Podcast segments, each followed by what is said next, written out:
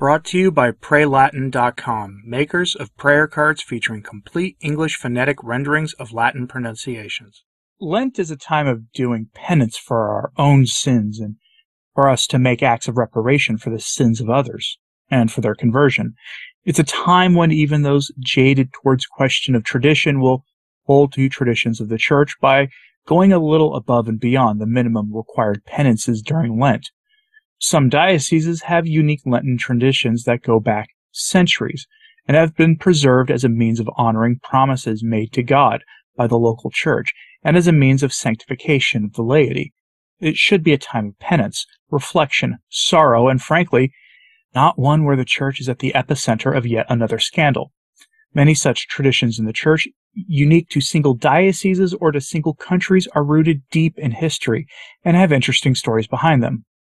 One such example is the focus of our unfortunate story today, and it comes from Austria, specifically the Diocese of Tyrol.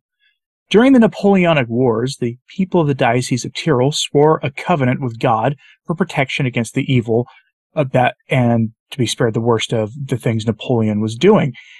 The people enthroned the Sacred Heart of Jesus in their diocese and commemorated the event with a renewal every year in right around this time the Sacred Heart of Jesus is a sacred symbol, and devotion to it is a serious thing for any diocese to contemplate. Which um, brings us to the story today. The Bishop of Tyrol has been known as the Art Bishop and has earned this nickname by having disgusting art displays in his cathedral and in his diocese for the past five years, six years at the very least. Last year, at this time, I reported on his, uh, what we'll say is the James Martin esque pictures of our Lord, as one example of that bishop's depravity. Well, he's back in the news with this unfortunate story about his depiction of the Sacred Heart from kath.net headline. Innsbruck Bishop Glettler has a pig's heart picture hung in the church. Yes, this bishop is using a pig's heart to depict the Sacred Heart of Jesus. I would hope that if you disagree with my analysis of everything going on in the church, you'd at least agree that this is reprehensible. It's bishops like this who thrive and go unpunished while tradition leaning bishops get punished, while traditional laity get punished. Bishops like this thrive. This isn't the first time he's done this. From the article, quote, Bishop Hermann Glettler of Innsbruck, who according to media reports is said to be Cardinal Schönborn's preferred candidate for the new Archbishop of Vienna, continues to massively anger believers in Tyrol with his quote unquote art pictures, Catholics are currently particularly upset about a picture in the Innsbruck Hospital Church that shows a real pig's heart surrounded by a tight rubber band. Glettler had the high altar covered with the picture. It is to remain hung throughout Lent. In a statement from the Innsbruck Diocese, the controversial image is seriously described as a quote work of art. We are then talking about a quote eye, a touching eye catcher, in the words of the diocese. It collects, radiates familiarity, and irritates at the same time. End quote. In his cathedral, Bishop Glettler has an art display of implements of war stacked high, probably in some form of protest to things going on. Elsewhere, he has a bishop's crozier made of eggshells, the symbolism of which is lost on me.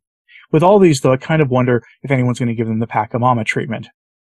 Now, I doubt that I need to remind you that pigs are often used as a symbol for insulting people, and religion especially. And I'll be the first to admit that there might be a place in life for edgy art, though not touching on matters of the faith. And I don't understand how a bishop thinks insulting the God he's supposed to be a shepherd in the service of makes any sense whatsoever. And I don't understand what the, his aim is with this art piece in general.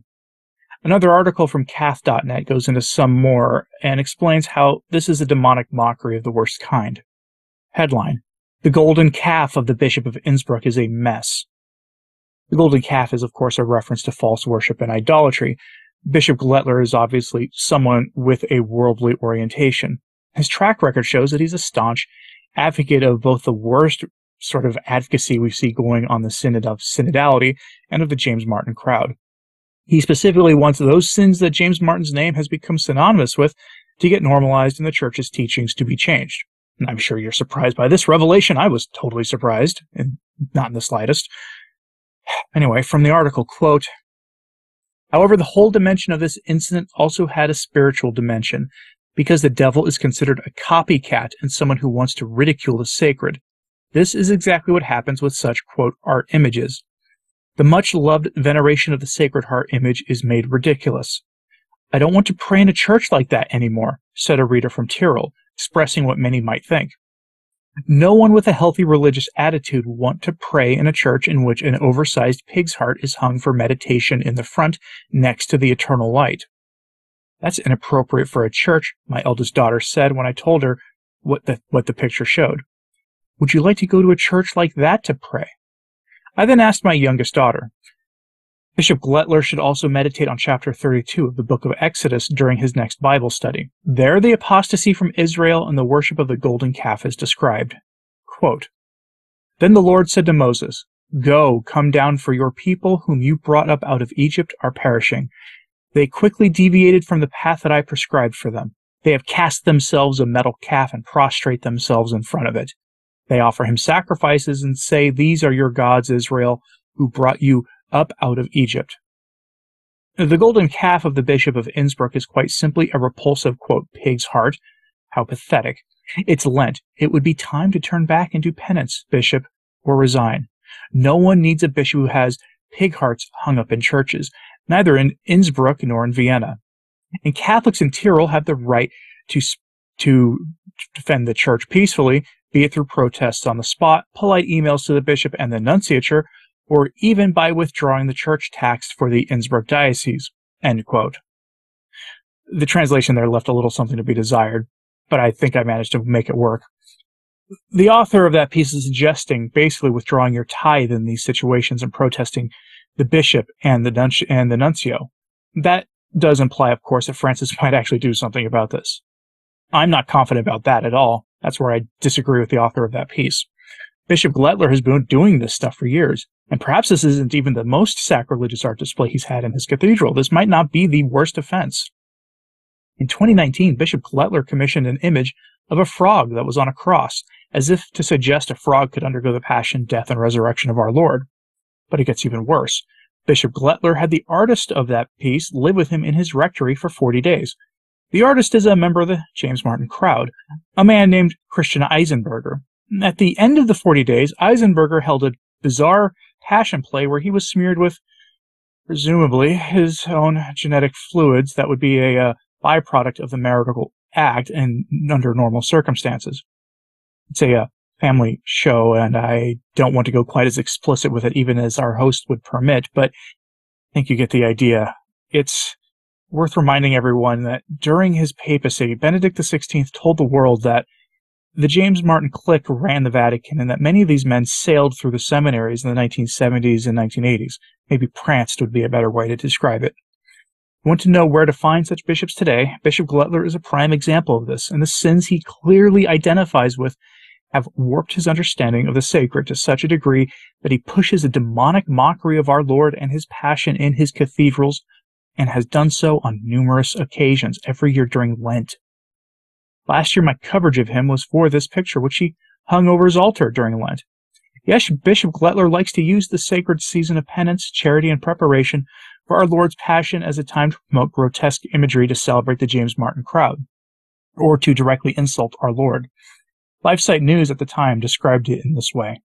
Quote, the decoration shows an enlarged, partial inverted photograph of a naked young man with scars and tattoos lying on a bed and has been placed as an altarpiece above the tabernacle of the former main altar of the church.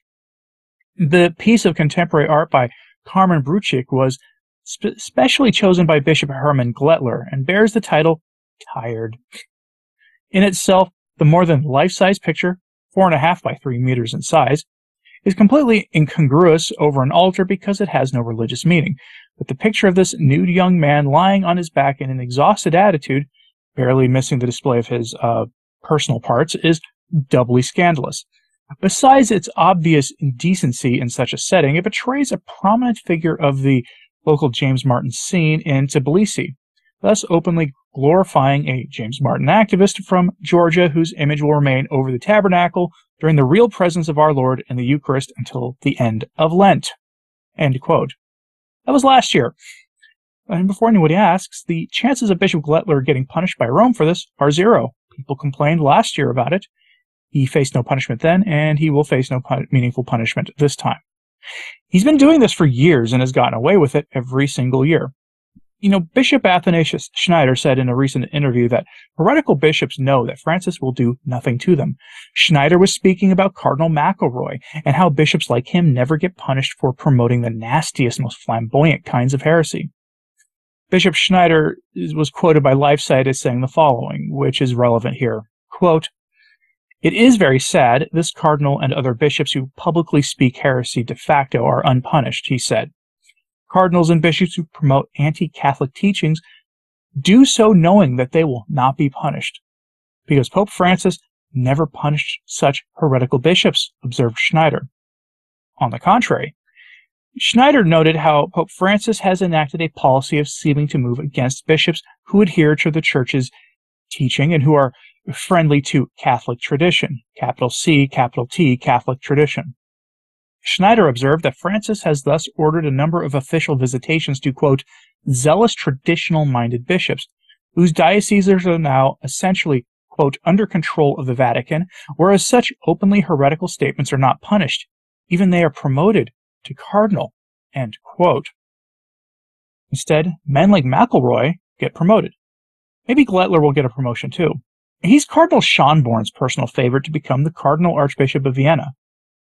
Anyone else out there remember when Cardinal Schonborn was considered a sort of traditional cardinal or a conservative cardinal, the way people kind of think of Benedict XVI? I remember people believing that. These kinds of stories should be a wake up call. So, as a suggestion for something you can do that is appropriate to Lent, offering your Lenten sacrifices as an act of penance to the Sacred Heart, that's appropriate here. Reparation is needed for this act and the other similar acts committed by this bishop and other bishops like him in the church. You can do that much.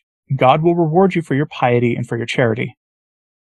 But I'm curious what you think of this story.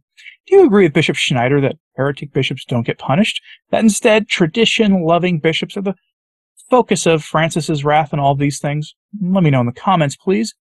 Like and subscribe if you haven't. It does help, as does sharing this on social media. That helps a lot too. As always, pray for the church. I'm Anthony Stein. Ave Maria.